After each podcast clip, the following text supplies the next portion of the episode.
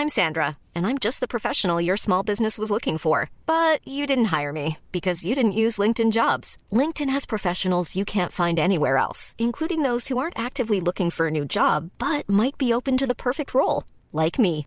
In a given month, over 70% of LinkedIn users don't visit other leading job sites. So if you're not looking on LinkedIn, you'll miss out on great candidates like Sandra. Start hiring professionals like a professional. Post your free job on linkedin.com/people today.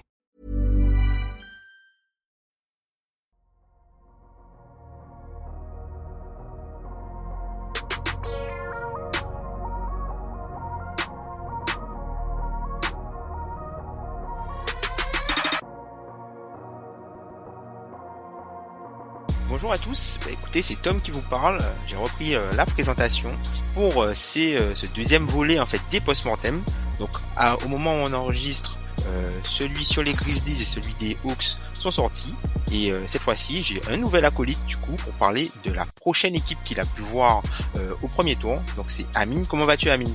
Écoute, doux réveil ce matin, puisque les Nets dont on va parler aujourd'hui seront peut-être pas la seule équipe éliminée par les Sixers en playoff cette saison. Hey Donc, euh, peut-être, je dis bien, faut vraiment se méfier, mais euh, du coup, ouais, content de parler aussi de ces Nets, juste que j'ai bien observé. C'est ça. Donc euh, on va revenir euh, sur euh, les Nets et comme on l'a fait dans les post-mortem précédents, euh, un axe autour de, de cinq questions l'objectif de la saison, la fin de saison, où est-ce qu'en où en est la franchise, quel changement faudra faire à court terme? Et quelles seront les problématiques de l'intersaison?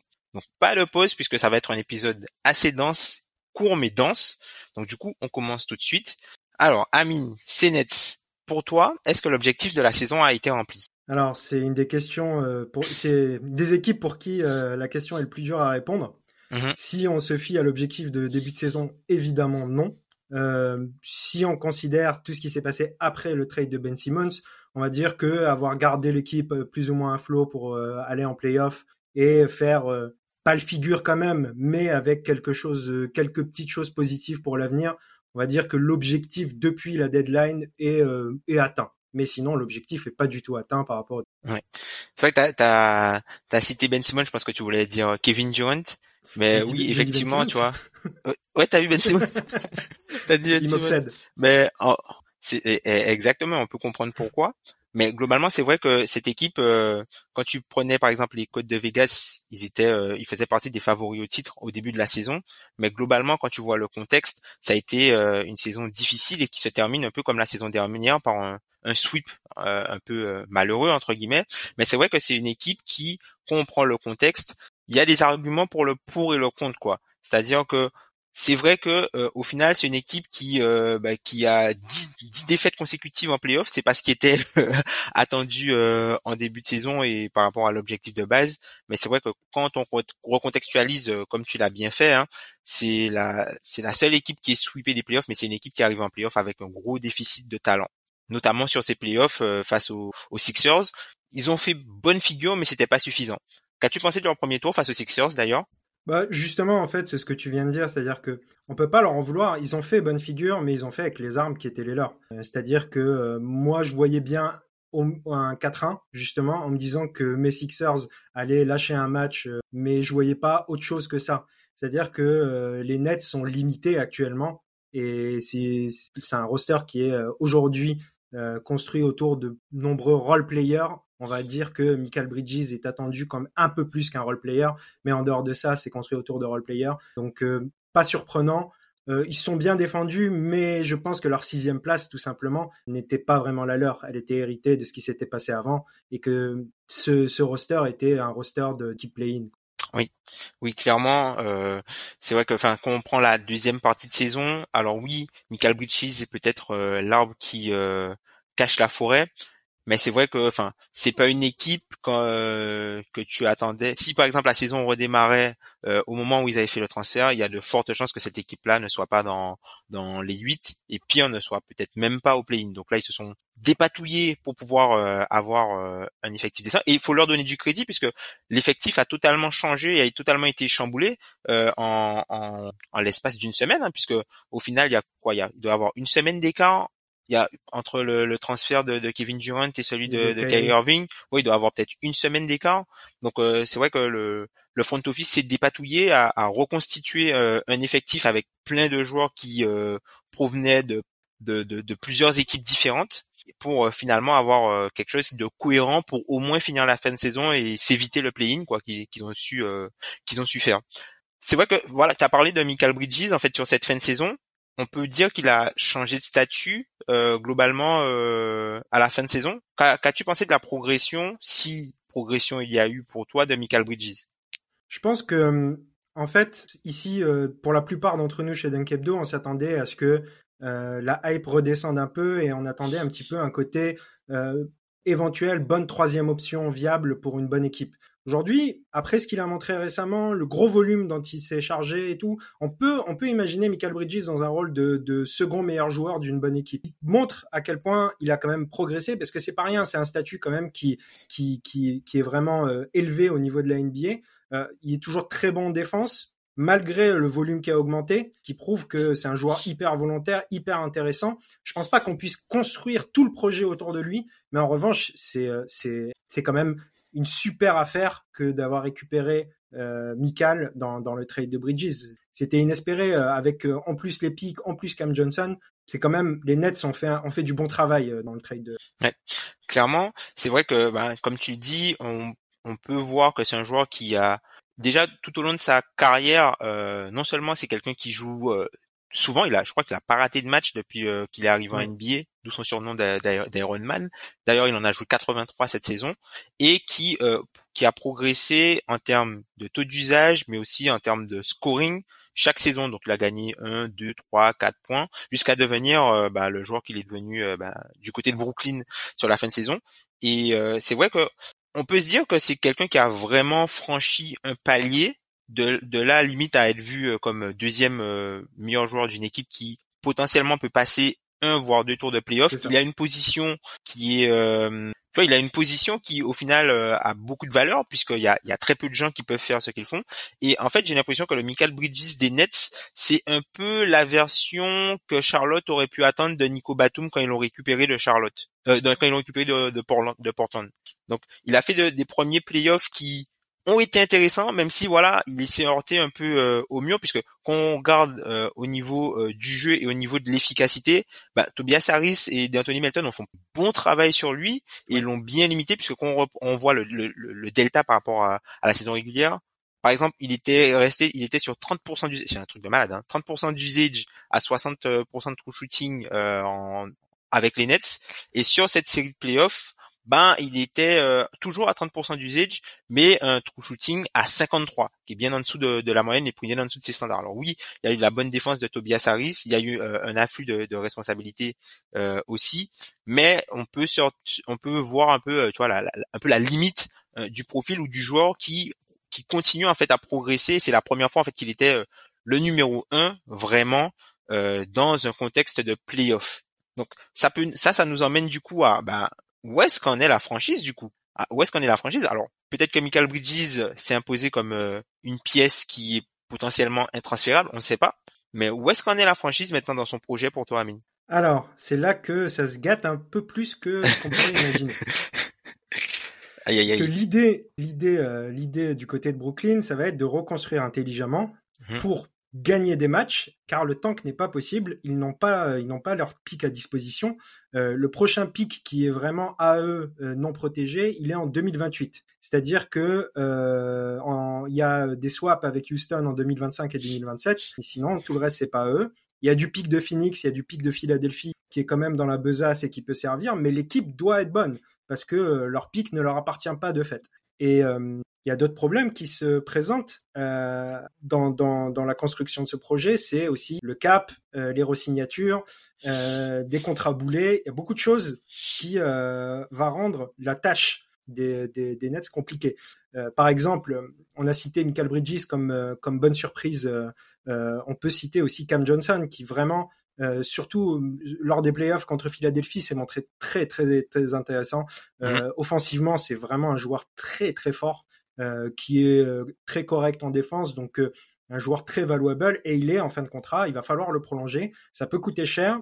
sachant que les Nets ont déjà 143 millions d'euros de cap garanti pour de dollars pardon garanti euh, pour la saison prochaine avant d'avoir prolongé Cam Johnson. Donc une équipe qui est plus de 20 millions au-dessus du cap, même si le cap va augmenter, avant d'avoir prolongé un des joueurs qui sera un des plus intéressants à prolonger, ça rend déjà tout de suite la tâche plus ardue.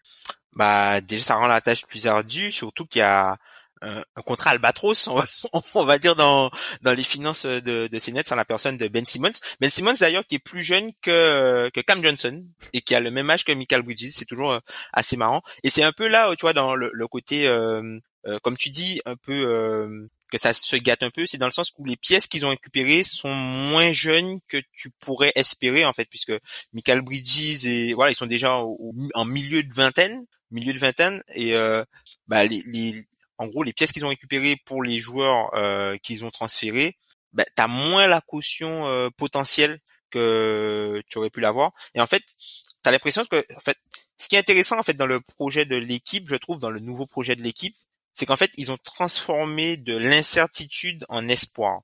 Comme tu disais, il y a, y a pas, euh, en fait, c'est difficile pour eux de tanker. Sean Mark le disait dans, leur interview de, dans l'interview de fin de saison que ça va être difficile pour eux de tanker ou d'avoir de mauvaises saisons parce qu'ils n'ont pas la main sur leur propre leur, leur propre pic de draft, comme tu disais.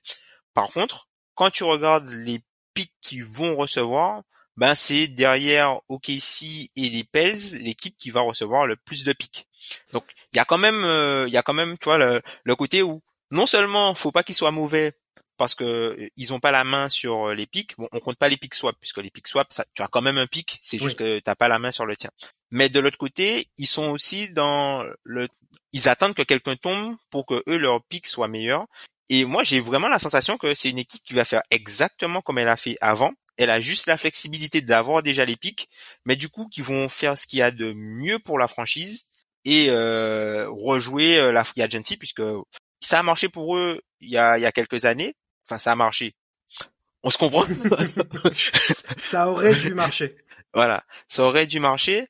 Mais c'est vrai que tu vois, euh, passer de vilaine super team un peu à euh, tu vois la gentille équipe de role player qui gagne pas grand chose, c'est on aime bien ça, mais au final, c'est je pense pas que ça, va être leur euh, objectif à long terme, voire même à court terme. Et du coup, ça nous permet de, de passer sur la, la, deuxième partie, enfin la, la troisième partie, c'est quel changement à court terme pour cette équipe on sait qu'ils ont euh, prolongé Jacques Vaughan euh, et lui ont donné le, poste de, coach, donc c'est quelqu'un qui devrait être là l'an prochain. Qu'est-ce que tu vois potentiellement comme euh, changement à court terme pour valider cette stratégie? Alors déjà, pour rebondir sur Jacques Vaughan dans un premier temps, euh, c'est un coach qui je croyais pas beaucoup et qui a démontré euh, clairement qu'il a, c'est-à-dire que d'abord en prenant la succession de Steve Nash avec Kyrie, avec KD, il a remis cette équipe euh, comme un vrai contender pendant pendant les premiers mois de la saison. Et ensuite, il a suggéré euh, à intégrer beaucoup de joueurs, beaucoup de nouveaux joueurs, à essayer de faire une chose. Donc moi, je suis plutôt, je trouve que là, Jacques Vaughan, il montre que c'est peut-être pas, euh, c'est peut-être plus l'éternel assistant qui fait de l'intérim, et que euh, je comprends l'idée des Nets de vouloir lui donner sa chance. La sagesse de la barbe. ensuite, je, je pense que l'objectif prioritaire de ces Nets, s'ils ne veulent pas tank, tout simplement, c'est de récupérer un, un, un primary ball handler de qualité euh, pour parce que Michael Bridges euh, c'est pas lui qui trouve toutes qui trouvera toutes les solutions et on a tous les deux on a tous un avis assez euh, assez euh, similaire sur Spencer Dinwiddie qui peut éventuellement être gardé euh, en pétard ambulant en sortie de banc, mais si c'est en primary ball handler, c'est un gros gros problème. Donc euh, l'idée, je pense, ça va être de récupérer au moins un ball handler de qualité, ce qui veut dire aussi peut-être euh, devoir sacrifier des assets. Mhm. Euh, et ça, ça peut être un problème. La question qu'on pourrait se poser, c'est est-ce que la progression de Cam Thomas pourrait lui permettre d'avoir un rôle plus important à jouer? C'est une grande question. On sait que c'est pareil, c'est un joueur très fort offensivement, mais est-ce qu'il est, euh, est-ce qu'il est, est-ce qu'il est euh, valuable aujourd'hui? Aujourd'hui, il n'a pas joué les playoffs et c'est pas pour rien. Et Jacques Vaughan a eu raison de ne pas faire jouer ses playoffs. Euh, il y a des progressions qui sont plus intéressantes et plus à mettre en, valeur. C'est celle de Nick Claxton, qui est aujourd'hui un, vrai euh, candidat au All Defensive Team et qui euh, prouve qu'il a un, talent euh, important, euh, même s'il a ses limitations, notamment au niveau des lancers francs. Mmh. et aussi de son backup qui Deron Sharp qui est aussi qui a montré des choses très intéressantes. Donc on a un secteur intérieur qui était un peu le problème du temps de KD Kyrie qui commence à prendre au sens du côté des Nets. Maintenant si tu joues avec Nick Claxton euh, y a, tout de suite on va arriver à la grande question. C'est qu'est-ce qu'il faut faire avec Ben Simmons? C'est-à-dire qu'on a un contrat boulet de l'année prochaine 37,8 millions de dollars. Euh, moi, je me dis, je me dis, je me pose la question est-ce qu'ils vont pas lâcher un asset pour pouvoir se débarrasser de Ben Simmons? Et est-ce que ça suffira? C'est-à-dire que là, par exemple, ils ont deux pics de draft euh, cette euh, cette intersaison, celui de Phoenix et le leur. Donc euh, tout à l'heure, j'ai oublié de préciser qu'ils avaient le leur cette année.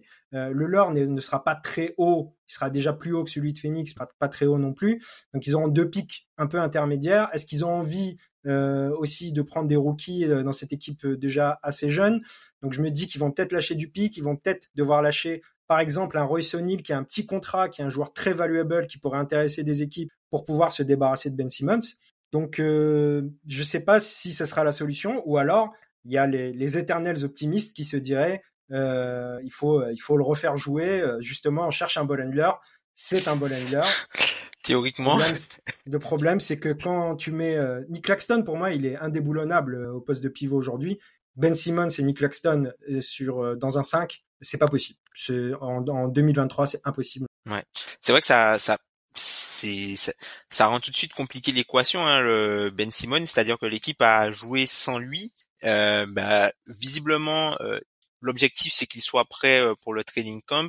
On a vu aussi que l'équipe d'Australie attendait sa venue aussi pour la, je crois c'est la Coupe du Monde. Donc ça va être, faut voir, faut voir. C'est ça le truc avec Ben Simmons. C'est, c'est vrai que c'est comme on l'a, on a vu que c'est un joueur qui a quand même performé très tôt. Et, on, et c'est un joueur qu'on aime pas mal beaucoup. Enfin, ici, en tout cas, Adam Kebdo, c'est un joueur qu'on, qu'on ah, je l'ai adoré. On va dire qu'on apprécie. Voilà, c'est un joueur qu'on apprécie beaucoup. On apprécie beaucoup son skill set. Et c'est vrai que ça nous fait un peu de peine de le voir, euh, enfin, être autant euh, mis de côté entre guillemets et de ne pas pouvoir jouer, hein, puisque c'est quelqu'un qui a eu des problèmes au dos, qui a euh, eu des problèmes au genou aussi. Donc, en plus du fait de pouvoir jouer par rapport à ses problèmes mentaux, il y a aussi les problèmes physiques euh, qui pose problème, notamment par rapport à la valeur de Ben Simon. Et est-ce que tu est-ce que tu es pas dans le même cas qu'un gars comme Lonzo Ball? Est-ce que au final ça vaut quand même le est-ce que ça vaut le coup d'avoir l'espoir quoi? Plutôt que de te dire bon ben de toute façon s'il joue tant mieux mais on compte pas dessus quoi. Et c'est vrai que comme tu disais, peut-être que l'équipe sera tentée euh, d'utiliser des assets pour assainir les finances, euh, même si au final il a que deux ans de contrat il a que deux ans de contrat. Donc là où ça peut euh, être problématique, le, contrat de Ben Simmons, c'est euh, euh, par rapport au nouveau CBA justement et la fameuse deuxième apron tax qui est 17 millions au-dessus de la prone tax actuelle. Si jamais, par exemple, tu as parlé du, du contrat de, Cam Johnson qui devrait être prolongé, bah, s'il se rapproche un peu de, ça, bah, peut-être que dégraisser un peu au niveau de Ben Simmons, ça ferait sens. Après, autre chose peut-être pour Ben Simmons, ce serait peut-être récupérer euh, des joueurs sur des contrats plus longs, mais euh, qui ont euh, une valeur annuelle moins élevée. Par exemple, je sais pas moi, un gars comme Colin Sexton ou, quelque chose comme ça, quoi, pour dire des équipes qui qui t'ancraient vraiment, ou sinon essayer de voir ce qu'ils peuvent récupérer pour un joueur des Spurs, puisque les joueurs, les Spurs peuvent absorber le différentiel de mmh. salaire vu que ils sont en dessous du, du salary floor. C'est vrai que ben Simmons, ça risque d'être une question de l'été. On les a vus aussi flirter un peu avec euh, Damien Lillard. On a vu euh, Damien Lillard en playoff euh, assis euh, courtside. Il y a eu des échanges avec Michael Bridges, hein, enfin des, tweets et tout ça. Est-ce que, alors, je sais pas par rapport à Damien Lillard, mais est-ce que tu vois la, la course à l'initiateur, puisque comme tu l'as dit un petit peu avant, Dinwiddie ça va être, enfin, il, te met quand même un certain plancher, même si en fin de saison dernière, il a montré des choses intéressantes en termes de playmaking, sauf que tout ça, ça a disparu au profit des playoffs, où euh, il voulait être le, le créateur où il voulait être euh, le créateur il a repris sa partition. Peut-être que trouver un, initiateur peut-être moyen ou euh, un, bon joueur de play, tu vois un gars peut-être comme un, Monte Morris un hmm. Tyus Jones. Vu que tu as pas mal de role players de 3D euh, et euh, tu as un pivot de des pivots plutôt axés pick and roll ça peut être aussi une option pour améliorer le sur le terrain en fait pour s'améliorer sur le terrain à court terme C'est exactement à ça que je pensais en fait quand je parlais d'un d'un initiateur. Évidemment, moi je pense que je vois pas où euh, Damien Lillard qui a refusé de quitter Portland depuis euh, tellement longtemps euh, irait dans une équipe average pour jouer autre chose. J'y crois pas du tout. mais évidemment, donc comme tu l'as dit, un Montemoris, un, un Tyus Jones, un joueur qui a un fort guard play qui va pas forcément euh, prendre énormément de shoot et qui va avoir une, déjà une meilleure sélection de shoot que Dinwiddie, qui est peut-être un, un, de ses plus gros problèmes aussi, et, et qui va euh, offrir un plancher à cette équipe justement. Ouais, c'est ça. Je pense, ça. Je, je, pense qu'avec un, un handler de qualité, un joueur, euh, un joueur capable de d'organiser l'attaque de, son équipe, euh, ça sera une équipe à peu près play-in justement. Et, et j'imagine pas les Nets tout de suite jouer quelque chose de, beaucoup plus important, mais sans tanker être au niveau play-in, pour moi, ça me paraît être quelque chose d'intelligent et continuer à, travailler et à, et à, affiner aussi tous ces joueurs, savoir lesquels tu gardes, lesquels tu ne gardes pas. Euh, ça va permettre de travailler sereinement et comme tu dis, ça va ressembler un peu ce qui excite beaucoup certains de la fanbase de Brooklyn à euh, l'époque avec euh, justement Jarrett Allen, Dilo, euh, Caris Levert et compagnie, avec peut-être des joueurs plus intéressants finalement pour construire quelque chose, même s'ils ne sont pas des joueurs principaux. ce sera peut-être des joueurs plus intéressants si, si on arrive du côté de Brooklyn à garder et Michael et Finney Smith et Cam Johnson par exemple ça fait déjà une, base à l'aile qui est très très intéressante. Donc euh, ouais, moi, je, suis, d'accord avec toi. Donc l'idée, ça sera de récupérer ce, joueur capable de faire tourner l'équipe tout simplement. Mmh. Parce que c'est vrai que même si ils veulent peut-être passer par la draft, même en passant par la draft comme ils ont fait euh, précédemment, entre le moment où tu vas récupérer ton joueur drafté et le moment où ce joueur-là sera assez bon, ben t'es Cam Johnson, t'es euh, t'es Michael Bridges, ils auront la trentaine déjà. C'est ça. ils auront la trentaine. Donc, je pense que c'est plus une équipe qui va être active si elle reste dans cette dans, dans cette constitution va euh, je pense qu'ils vont pas je pense qu'à l'intersaison ils vont pas tout casser je pense qu'ils vont essayer de, de, de, garder quelques role players et je pense que si jamais l'équipe ne donne pas satisfaction euh, soit à la deadline soit à la, à la prochaine intersaison là ils pourront entamer des moves puisque encore une fois hein, y a ils ont pas la maîtrise sur tous leurs pics, mais il y a certains pics qu'ils qu'ils ont. Il y a des pics swap, il y a des choses comme ça. Donc, donc ça, eux aussi, c'est dans leur intérêt d'être mauvais pendant que Houston est mauvais, quoi. Puisque, oui. mais si tu un pic, un pic swap avec Houston, au final, si Houston n'est pas bon, ben ils vont pas forcément euh, vouloir swapper ton pic et au, final vous allez vous retrouver à deux, je sais pas, moi dans le top 10 quoi. Mais la saison prochaine, le, la saison prochaine, le pic il est à Houston. Donc euh, si oui, on le regarde pic il est à Houston, sachant que oui, vas-y. Le pic il est à Houston, sachant que Houston a aussi des obligations à envoyer son pic à OKC. Ouais. Donc ils doivent être bons aussi. voilà, c'est ça. Donc ils doivent être bons aussi. Donc c'est vrai que là, il commence à avoir des, des petits cross matchs euh, comme ça de, de ce côté-là. Et on a on a pas mal parlé du coup de l'avenir à court terme de cette équipe.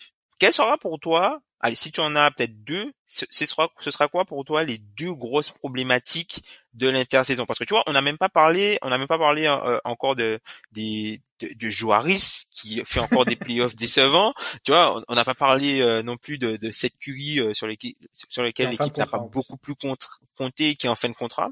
Ça va être quoi pour toi les deux problématiques, les deux grosses problématiques en fait de la de la fin de saison, enfin de la de l'intersaison, pardon. J'en avais quatre. Je vais, je vais ah bah vas-y, vas-y, bah, donne les quatre. Vas-y, donne les quatre. Je te donne, je te donne vite fait euh, justement les deux premières euh, qui sont pas les plus importantes. Euh, Est-ce que tu trades Dinwiddie ou euh, tu le gardes et tu, tu, le fais sortir de banc, sachant qu'il a un contrat aussi assez important, c'est le troisième contrat de l'effectif qui a à peu près à 19 millions de dollars. Ouais, 20 millions donc, presque. Donc euh, la question se pose. tu viens de le citer, quid de, de Joe Harris, effectivement. Donc c'est le deuxième contrat du roster. Difficile à trader pour le coup. Et euh, qu'est-ce qu'ils vont faire avec Joe Harris? Je pense que pour Joe Harris, ça vaut pas le coup d'attacher un asset euh, à son contrat parce que c'est vraiment perdre. Autant essayer de le retaper éventuellement euh, et d'en refaire un joueur un peu plus valuable. Et les vraies deux grosses problématiques, c'est justement euh, réussir à récupérer suffisamment de, leur, de bons joueurs pour ne pas être trop mauvais sans trop lâcher leur euh, role player plus plus qu'ils ont récupéré. Et euh, du coup, la deuxième qui en découle un peu, euh, euh, essayer soit de retaper Ben Simmons, soit justement là, il faudra forcément lâcher de l'asset si tu veux t'en débarrasser. Moi, Mm. j'avais même pensé, je te donne la petite anecdote, c'est un peu sous le ton de la blague, mais avec des gens qui sont fans des Sixers, euh, je me disais, pour récupérer Dorian Finney-Smith, vu que du côté de Philadelphie, les pics, c'est pareil, hein, il n'y a plus rien. Donc, faut, faut chercher d'autres solutions. Pour essayer de récupérer, par exemple, un Dorian Finney-Smith en échange d'un Tobias Harris en dernière année de contrat, est-ce que vous seriez prêt à récupérer Ben Simmons à Philly?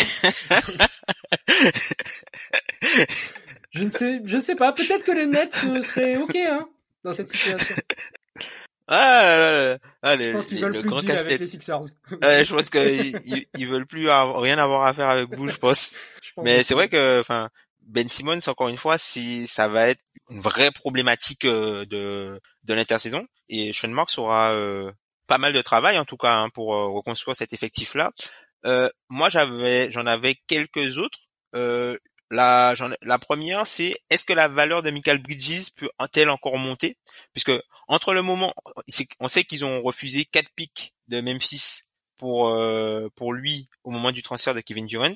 Aujourd'hui, il vaut plus que ça concrètement. Donc, jusqu'où sa valeur euh, peut aller et à quel point l'échantillon de ce qu'on a vu euh, sur les playoffs est représentatif de ce qu'il peut faire, puisque au final, c'est quelqu'un qui, c'est la première fois qu'on le voyait dans ce rôle-là. Donc peut-être qu'avec plus de répétitions, il, il peut s'améliorer encore. Il a, il a tout, il a, tu vois, il a le, le- il a le, le- il est sur le poste où euh, il y a, euh, il y a très peu de joueurs, ou du moins les joueurs qui sont sur ce poste-là, ils sont quasi tous au max. ils sont quasi tous au max. Il apporte de la valeur des deux côtés du terrain. Il est sur un long contrat et il se blesse jamais. Donc, si tu prends la valeur terrain plus la valeur du contrat plus la durabilité, c'est quelqu'un qui vaudrait limite un package pour, un All NBA. c'est limite. Ensuite, bah, est-ce qu'ils peuvent se permettre d'attendre un an, c'est-à-dire de faire un statu quo, un peu comme ce qu'on, ce qu'on, un peu la même problématique qu'on a- qu'on avait soulevé avec les Raptors l'an dernier. Est-ce qu'ils vont faire un statu quo? Les Raptors, ils ont fait un statu quo. Malheureusement pour eux, ça ne leur a pas réussi cette saison puisque ils n'ont pas fait la, la post-season. Et derrière, comme tu disais, euh, Spencer, Spencer Dinwiddie, Nick Claxton en fin de en fin de contrat.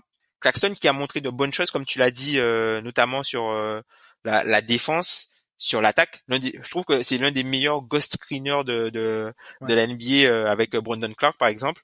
Voilà, jusqu'où peut-il aller? Est-ce qu'il peut s'inscrire comme le pivot du futur, quoi? Et ma dernière problématique, c'était vraiment euh, autour de Cam Thomas, hein, puisque Cam Thomas, encore une fois, quand il met des tirs, tout va bien, c'est une superstar. Par contre, il y a beaucoup de moments où il met pas de tirs. Il y a un problème un peu. ça, on n'en parle pas. Il y a un problème juste. Ouais, je suis. Oui, c'est ça. Et il y a un problème un peu. Après, on peut mettre ça sur le côté de la jeunesse. Du coup, on peut avoir de l'espoir pour lui. Je comprends qu'on ait de l'espoir pour lui Oui. justement. Mais euh, néanmoins, effectivement, au niveau de la sélection de shoot, euh, c'est en fait peu importe si ça rentre ou ça rentre pas, il prendra les Ouais. mêmes. Du coup, ça.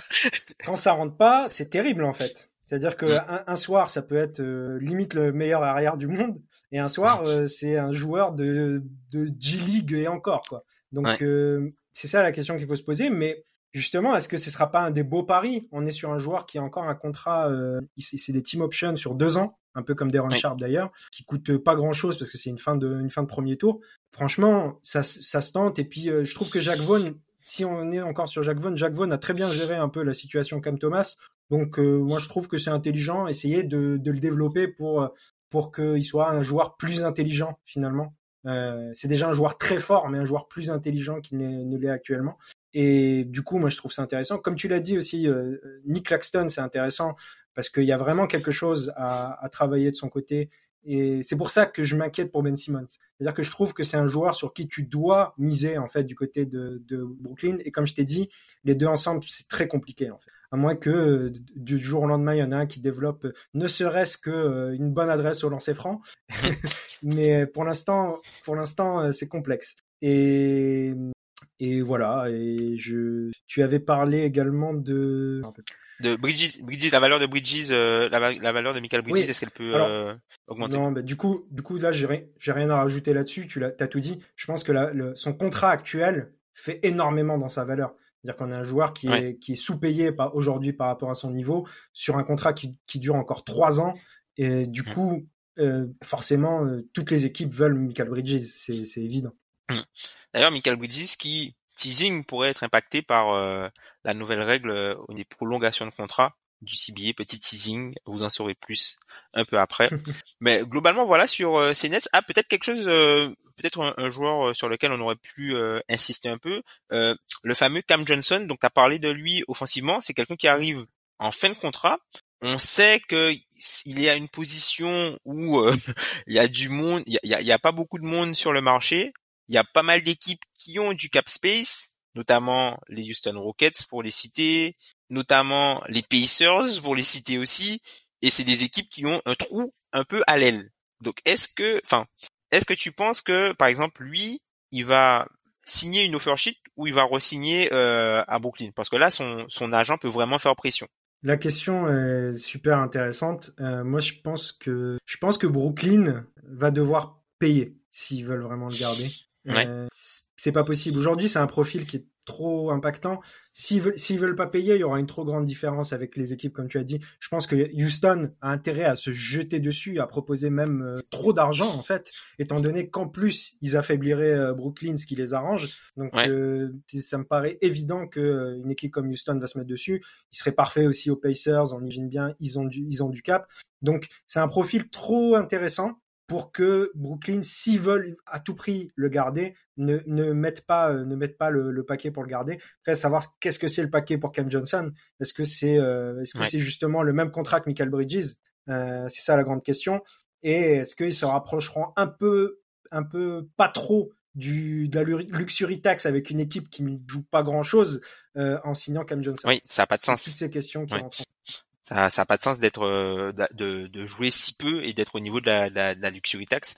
Et du coup bon la dernière question que j'ai pour toi sur cet épisode. Alors j'ai été un peu fouillé dans dans ce qui se disait euh, au niveau de la fanbase des Nets alors que ce soit en France ou même euh, aux États-Unis. Et j'ai vu une théorie comme quoi ils aiment enfin certains fans aimeraient proposer Michael Bridges à Houston en l'échange, par exemple, de, joueurs comme Tari et de récupérer leur pic pour eux leur permettre de tanker. Qu'est-ce qu'on en pense Qu'est-ce qu'on en pense de ça? Ça, on est aux plus grandes heures des Sixers du, process, du process, hein, là. J'avais pensé un peu, je me disais avec cette histoire, j'avais pas fait un, une théorie aussi importante, mais je me suis dit avec cette histoire de triangulation Brooklyn, Houston, OKC, il pourrait y avoir des, des, des histoires à se récupérer ses propres sites qu'on a envoyés avant, ce genre de choses. J'y ai pensé. Moi, je suis Houston, je le fais pas. Ouais. C'est surtout ça en fait le problème, quoi qu'il arrive. Bah c'est good. En tout cas voilà, euh, nous ce qu'on avait à dire sur euh, sur ces nets. Est-ce que as, tu voulais rajouter peut-être euh, un petit mot, quelque chose Il y a quelque chose peut-être qu'on n'a pas abordé? Euh, Je crois pas. Je pense qu'on a été complet. Hein. Bah du coup, c'est comme ça que se termine cette preview. N'hésitez pas bah, à commenter, que ce soit sur YouTube, sur Twitter, euh, à nous écouter sur toutes les plateformes d'écoute, que ce soit Podcast Addict, SoundCloud, pardon, euh, Spotify, YouTube aussi, puisqu'on on, se développe de plus en plus euh, sur YouTube. Et si vous voulez interagir avec nous, n'hésitez pas à interagir sur Twitter ou même via mail. Hein. Alors, vous pouvez au compte sur Twitter au at Dunkebdo ou sinon at, je crois que c'est Biggie Sauce Biggie underscore euh, Voilà, Biggie underscore, underscore pardon, sauce. Et moi, à Tom-Feller. Donc, n'hésitez pas. Voici cette, enfin, cette, euh, ce post-mortem des Nets est terminé. Et puis, on se revoit pour un, un prochain dans, dans quelques temps. Salut Amine, merci. Salut Tom. Salut à tous.